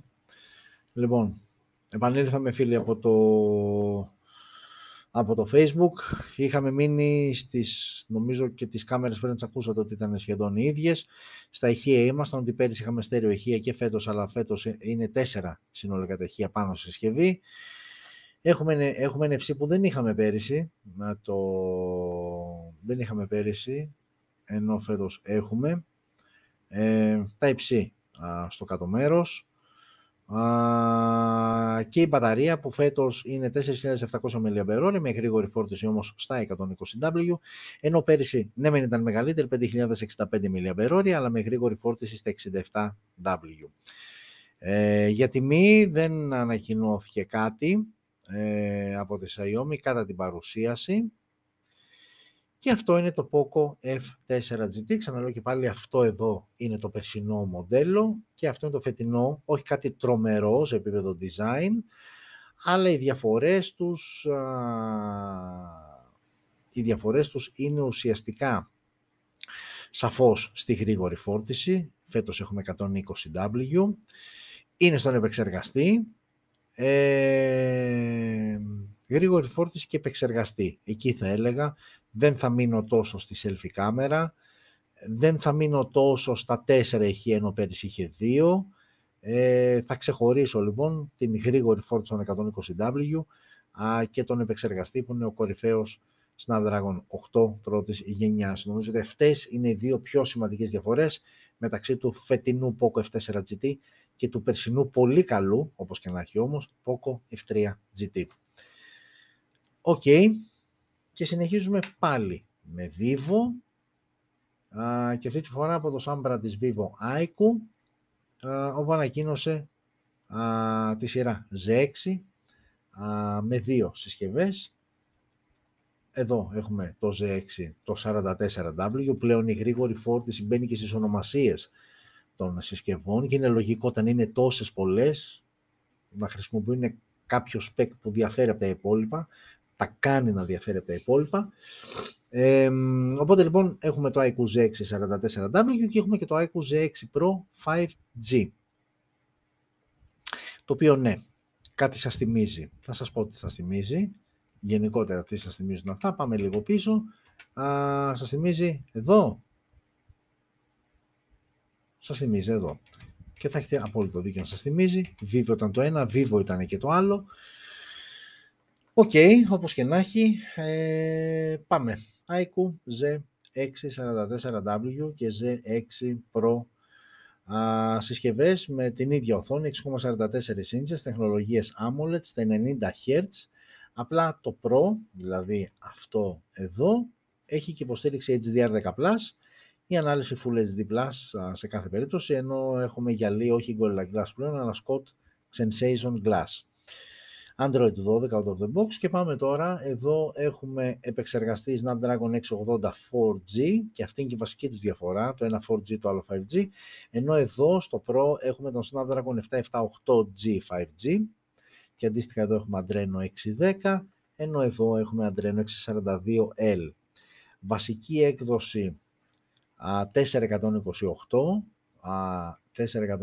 428, συγγνώμη, βιάστηκα να μαρτύρησα την επόμενη συσκευή.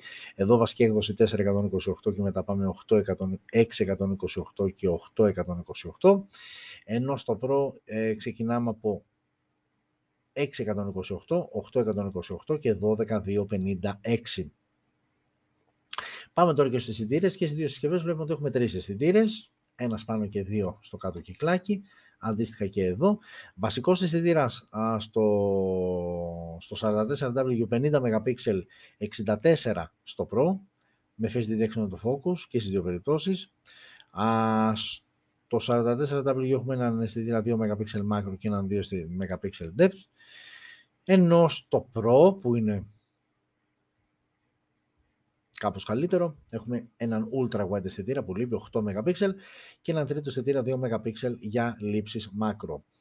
Λήψη βίντεο 1080 στα 30 frames per second και στις δύο περιπτώσεις. Η selfie κάμερα είναι επίσης η ίδια και στις δύο περιπτώσεις, σε 16 MP wide με ανάλυση βίντεο 1080p στα 30 frames per second. Έχουμε μονό ηχείο, 24-bit ήχο έχουμε μόνο στο Pro που βλέπετε στις οθόνες σας.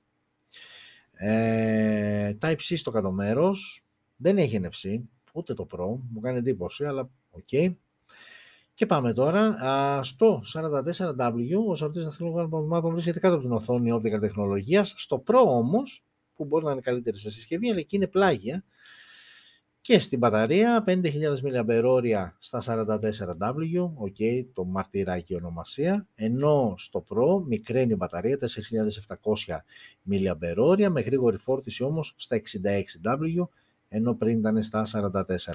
Από 180 ευρώ το IQ Z6 το 44W, από 300 το Z6 Pro. Υπάρχει μια αρκετά σημαντική χρηματική διαφορά μεταξύ τους, που η αλήθεια είναι ότι δεν δικαιολογείται τόσο πολύ από τα specs, δηλαδή σίγουρα το ένα 4G, το άλλο είναι 5G και απλά το 5G υποστηρίζει και HDR10+ στην οθόνη του.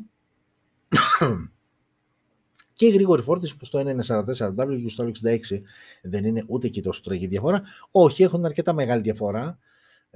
Δηλαδή, εγώ θα τα κοστολογούσα αν πάρω σαν βάση το 180, θα το πήγαινα γύρω στα 250, max 270 το Z6 Pro 5G. Η Vivo όμως αποφάσισε να το ξεκινήσει από 300 ευρώ. Οκ. Και πάμε εδώ, Motorola Edge 30, ανακοινώθηκε χτες, πλέον προχθές, είμαστε 12 και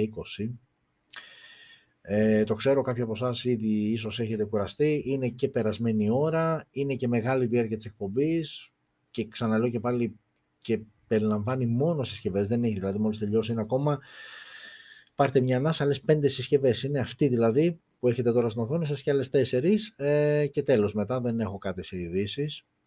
Και να είχα, νομίζω δεν είναι δώρο άδωρο τέτοια ώρα. Motorola Edge λοιπόν 30 ανακοινώθηκε χθες από την Motorola προφανώς. Μιλάμε για μια συσκευή με οθόνη 6,5 ίντσες, τεχνολογίας AMOLED και 144 Hz refresh rate και υποστήριξη HDR10+, Full HD+, η ανάλυσή της. Snapdragon 778G Plus 5G με Adreno 642L. Δύο εκδόσεις τις οποίες θα είναι διαθέσιμες, 828 και 8256. Πάμε τώρα και στο άκρος ενδιαφέρον κάμερα setup. Έχουμε λοιπόν τρεις αισθητήρες. Βασικός αισθητήρας 50 MP wide με multi-directional phase detection, το focus και οπτική σταθεροποίηση. Έχουμε ένα δεύτερο αισθητήρα επίσης 50 MP ultra wide με phase detection, το focus, και έχουμε και ένα τρίτο αισθητήρα 2 MP για αποτύπωση βάθους. Λήψη βίντεο μέγιστης ανάλυσης 4K στα 30 frames per second, με γυροσκόπιο και υποστήριξη HDR10. Ενώ η selfie κάμερα στα 32 MP με HDR και εδώ λήψη βίντεο 4K στα 30 frames per second. Έχουμε στέρεο ηχεία, έχουμε NFC, έχουμε Type-C στο κάτω μέρος, ο σαρωτής δαχτυλικών αποτυπωμάτων βρίσκεται στα πλάγια και έχουμε και μία μπαταρία χωρητικότητας 4020 mAh με γρήγορη φόρτιση στα 33W, τιμή από, για την βασική έκδοση 828, από 450 ευρώ.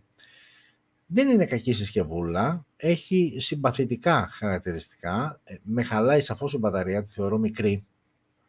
Έχω την εντύπωση ότι σε αυτές τις κατηγορίες των κινητών οτιδήποτε κάτω από 4.500 mAh εμένα προσωπικά μου φαίνεται μικρή και με αγχώνει, άσχετα του τι τεχνολογία γρήγορης φόρτισης διαθέτει. Φορτίζει και σε 10-15 λεπτά που εδώ δεν είμαστε εκεί, 33W είναι η γρήγορη φόρτιση, αλλά γενικότερα μου φαίνεται πολύ μικρό το νούμερο πλέον με τις απαιτήσεις και τη χρήση των κινητών, οτιδήποτε κάτω από 4.500 mAh, όσο καλή διαχείριση για να γίνεται από τον επεξεργαστή, δεν νομίζω ότι επαρκεί για αυτές τις κατηγορίες. Ενδιαφέρουσα η κάμερα, το κάμερα setup και ουσιαστικά ο βασικός αισθητήρας. Θα το ήθελε ελαφρώς πιο κάτω, τα 450 ευρώ δηλαδή είναι αρκετά, θα το ήθελα εκεί 370 με 4 max τα 4 εκατοστάρικα, με τα 450 νομίζω το τρώει εύκολο ανταγωνισμός του H30. Ξαναλέω και πάλι, στο σύνολό του δεν είναι κακό, αλλά τα 450 ευρώ που ζητάει από 450 για τη βασική έκδοση, αυτό νομίζω λίγο το χαντακώνει. Ξαναλέω και πάλι, μια κατηγορία, ένα brand μάλλον, το οποίο ούτως ή άλλως σε επίπεδο smartphones δεν πουλάει ιδιαίτερα στην Ελλάδα και στην Ευρώπη. Οκ, αυτό ήταν το Motorola Edge 30 και πάμε γρήγορα να συνεχίσουμε με αυτό εδώ. Είχαμε καιρό να δούμε foldable συσκευή. Η Huawei φρόντισε αυτό το διάστημα να σταματήσει να μεγαλώνει κι άλλο με το Mate XS2, τον διάδοχο του περσινού XS, και για όσους δεν θυμάστε, αυτό είναι το περσινό XS που ανακοινώθηκε το Φεβρουάριο του 20, ούτε καν περσινό, πριν 2 χρόνια, και αυτό είναι ο διάδοχος που ανακοινώθηκε χτες μόλις. Χθες, ενώ ουσιαστικά σήμερα, Πέμπτη, τώρα βλέπετε έχουμε πατήσει Παρασκευή, γι' αυτό το λέω χθες.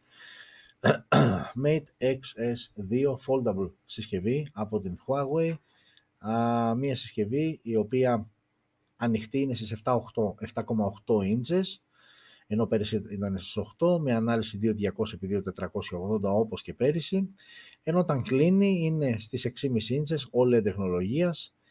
6,6 ήταν πέρυσι, 6,5 φέτος, και με ανάλυση 1176x2480. Στο προηγούμενο μοντέλο, θυμάστε τότε με όλο το χαμό, ήταν με no Google Play Services. Φέτος πλέον τρέχει κανονικά Harmony OS δεύτερης γενιάς. Στο εσωτερικό έχουμε τον Snapdragon 888 4G έκδοση όμως, όχι τη 5G, με Adreno 660, ενώ το πρώτο διετίας έτρεχε με Kirin 990 5G. Okay. Τελείως διαφορετικά τα δεδομένα, ξαναλέω και πάλι. 8256 η βασική έκδοση και έχουμε ακόμα 8512 και 12512. Και πάμε τώρα στους αισθητήρες. Έχουμε 1, 2, 3 στο πίσω μέρος, ενώ πέρυσι, πρόπερσι μάλλον, είχαμε 4 όπως βλέπετε εδώ. Φέτος είναι 3 αισθητήρες, με τον βασικό να είναι στα 50 MP wide με face detection το focus και laser το focus. Στο προηγούμενο μοντέλο ήταν στα 40 MP χωρίς laser το focus. Έχουμε ένα δεύτερο αισθητήρα 8 MP telephoto με face detection το focus και οπτική σταθεροποίηση και 3x optical zoom. Είναι ακριβώς ο ίδιος αισθητήρας στο προδιετές μοντέλο. Και έχουμε και ένα τρίτο αισθητήρα 13 MP ultra wide. Στο προηγούμενο μοντέλο ήταν 16 MP ultra wide με auto focus. Ενώ το μοντέλο το περσινό, τον έξτρα αισθητήρα ήταν ένας 3D TOF για αποτύπωση βάθους. Επίσης τα οπτικά μέρη ήταν από την Leica, την γερμανική Leica, την εταιρεία που ασχολείται με την φωτογραφία, ενώ φέτος δεν υπάρχει κάποιο brand πίσω από τα οπτικά μέρη.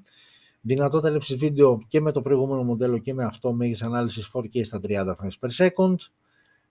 Φέτος υπάρχει και selfie κάμερα μπροστά 10,7 MP με δυνατότητα λήψης βίντεο 4K στα 30 frames per second. Στο περσινό, στο προδιετές μοντέλο δεν υπήρχε selfie κάμερα. Χρησιμοποιούσες, αν ήθελες για selfie, έτσι όπως ήταν τοποθετημένοι αισθητήρες, χρησιμοποιούσες έναν από τους αισθητήρες εκεί όπως βλέπετε, ενώ φέτος καπακώνονται όλο όπως κλείνει η συσκευή. Και από εκεί και πέρα τι άλλο έχει? Έχουμε τον σαρωτή δαχτυλικών αποτυπωμάτων στα πλάγια και έχουμε και μια μπαταρία χωρητικότητας 4.600 mAh με γρήγορη φόρτιση στα 66W, όχι κάτι τρομερό για το προδιετές μοντέλο που ήταν 4.500 mAh με γρήγορη φόρτιση στα 55W. Και επειδή σωστά καταλάβατε ότι κάπως σαν να είναι υποδέστερο σε κάποια χαρακτηριστικά το φετινό μοντέλο, η τιμή εκκίνησης είναι τα 1.450€. Οκ, εδώ που έχουμε φτάσει, ναι, δεν είναι απαγορευτική σαν τιμή. Αν σκεφτούμε ότι το Mate XS όταν βγήκε η τιμή του ξεκινούσε από τα 2.200€ και το είχαμε σχολιάσει και τότε ότι είναι το πιο ακριβό foldable με διαφορά από το τότε, γιατί ο μόνος ανταγωνιστής τότε, αν θυμάμαι καλά, ήταν το Galaxy Fold, δεν υπήρχε κάτι άλλο. Φέτος η τιμή είναι σαφώς πιο ανθρώπινη, σαφώς πιο δελεαστική, με ένα ωραίο foldable, όχι κάτι το εντυπωσιακό, κάτι το κραυγαλαίο, κάτι το οποίο να λάμπει από μακριά. Είναι ένα συμπαθητικό foldable, έχει καλά χαρακτηριστικά, τρέχει Harmony OS δεύτερης γενιάς και μένει να το δούμε στην πράξη και πώς όλο αυτό θα λειτουργήσει. Και προφανώς με την οθόνη που κλείνει προς τα έξω, έτσι, μια διαφορετική λογική σε σύγκριση με το Galaxy Fold από την Samsung. Και συνεχίζουμε. Αυτό είναι το μοντέλο προδιετίας και συνεχίζουμε με OnePlus και πάλι, η οποία ανακοίνωσε δύο συσκευές, αλλά ουσιαστικά από τις δύο συσκευές η μία είναι η καινούργια, γιατί η άλλη είναι, και θα σας θυμίσω το πώς ξεκινήσαμε. Σας είπα κρατήστε το OnePlus Ace, γιατί θα το ξαναβρούμε μπροστά μας. Το OnePlus Ace λοιπόν, για να σας λυθεί η απορία, είναι αυτό εδώ, το οποίο σαν OnePlus Ace θα κυκλοφορήσει στην Κίνα, σαν OnePlus 10R θα κυκλοφορήσει στον υπόλοιπο κόσμο, και όπου ο υπόλοιπος κόσμος, μεταξύ των άλλων αγορών, βλέπε και Ελλάδα. Άρα λοιπόν το OnePlus Ace αφορά την Κίνα, το OnePlus 10R αφορά τις υπόλοιπες αγορές εκτός Κίνας. Μιλάμε όμως για την ίδια συσκευή και με ελάχιστες διαφορές, κυρίως όσον αφορά την οθόνη. Το μοντέλο δηλαδή που θα κυκλοφορήσει στην Ευρώπη θα είναι με Fluid AMOLED, ενώ είναι με OLED οθόνη το κινέζικο, το Ace. Έχουμε κάποια άλλη διαφορά. Στο 4K βίντεο το 10R είναι με 30 frames per second, ενώ το Ace θα είναι 4K στα 30 και 60 frames per second. Θα μου πει κάποιος περίεργο, γιατί φοράνε και τα δύο τον ίδιο επεξεργαστή, τον 800 Max, Dimensity 810 Max, ενώ ουσιαστικά η μόνη τους διαφορά, η μόνη τους έτσι ουσιαστική διαφορά είναι ότι η μπαταρία στο 10R, στο μοντέλο δηλαδή που κυκλοφορεί εκτός Κίνας, είναι 5.000 mAh, ενώ είναι 4.500 mAh στο κινέζικο Ace, και εδώ όμως θα υπάρχει version με τη γρήγορη φόρτιση στα 150W όπως και το κινέζικο. Και το καπελάκι που τρώει το International είναι 30€, από 360 είναι το OnePlus Ace, το 10R είναι από 390. Και πάμε, και έτσι για να μην σας αγχώνω, είναι η τελευταία συσκευή και θα τελειώσει η εκπομπή με την τελευταία συσκευή. Δώστε μου ένα λεπτάκι.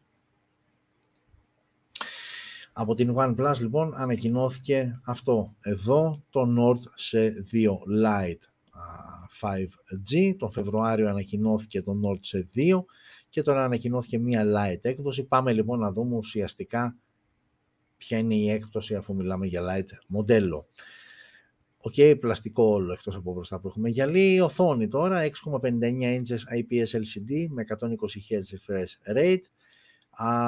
Στο Lite, γιατί στην κανονική έκδοση ήταν 6,43 inches, ελαφρώς μικρότερα, αλλά και ήταν AMOLED τεχνολογίας με 90Hz refresh rate και υποστήριξη HDR10+. Full HD πλάση ανάλυση, όπως και να έχει. Android 11 out of the box είχε το μοντέλο το προηγούμενο, που θα πάρει και 12, όμως εδώ έχουμε Android 12 out of the box. Πάμε τώρα και στον επεξεργαστή. Το Nord σε 2 φόραγε τον Dimensity 900, εδώ φοράμε στο Lite τον Snapdragon 695 5G. Οι εκδόσεις 628 και 828, ίδιες ακριβώς και στο κανονικό μοντέλο και στο Lite. Πάμε τώρα και στους αισθητήρες. Ο βασικός αισθητήρας παραμένει ίδιος και στο Lite και στο κανονικό, 64 MP wide. Απλά εδώ λόγω Lite έχουμε δύο ακόμα αισθητήρες από 2 MP macro και depth, ενώ είχαμε έναν 8 MP ultra wide και έναν 2 MP macro στο μοντέλο των Nord C2 5G. Η selfie κάμερα παραμένει και αυτή η ίδια στα 16 MP με υποστήριξη HDR και λήψη βίντεο 1080 στα 30 frames per second. Μονό ηχείο, θύρα για ακουστικά, Type-C στο κάτω μέρος και σαρωτή δαχτυλικών αποτυπωμάτων που σε αυτό το μοντέλο λόγω IPS LCD είναι πλάγια, ενώ στο μοντέλο του Φεβρουαρίου το Nord σε 2 ήταν κάτω από την οθόνη τεχνολογίας Optical. Και κλείνουμε με την μπαταρία, χωρητικότητα 5.000 mAh με γρήγορη φόρτιση στα 33W για το Lite, ενώ για το κανονικό Nord σε 2 ήταν στα 4.500 mAh αλλά γρήγορη φόρτιση στα 65W. Και η τιμή για το Lite από 250 από 300 ξεκινάει το Nord σε 2 5G.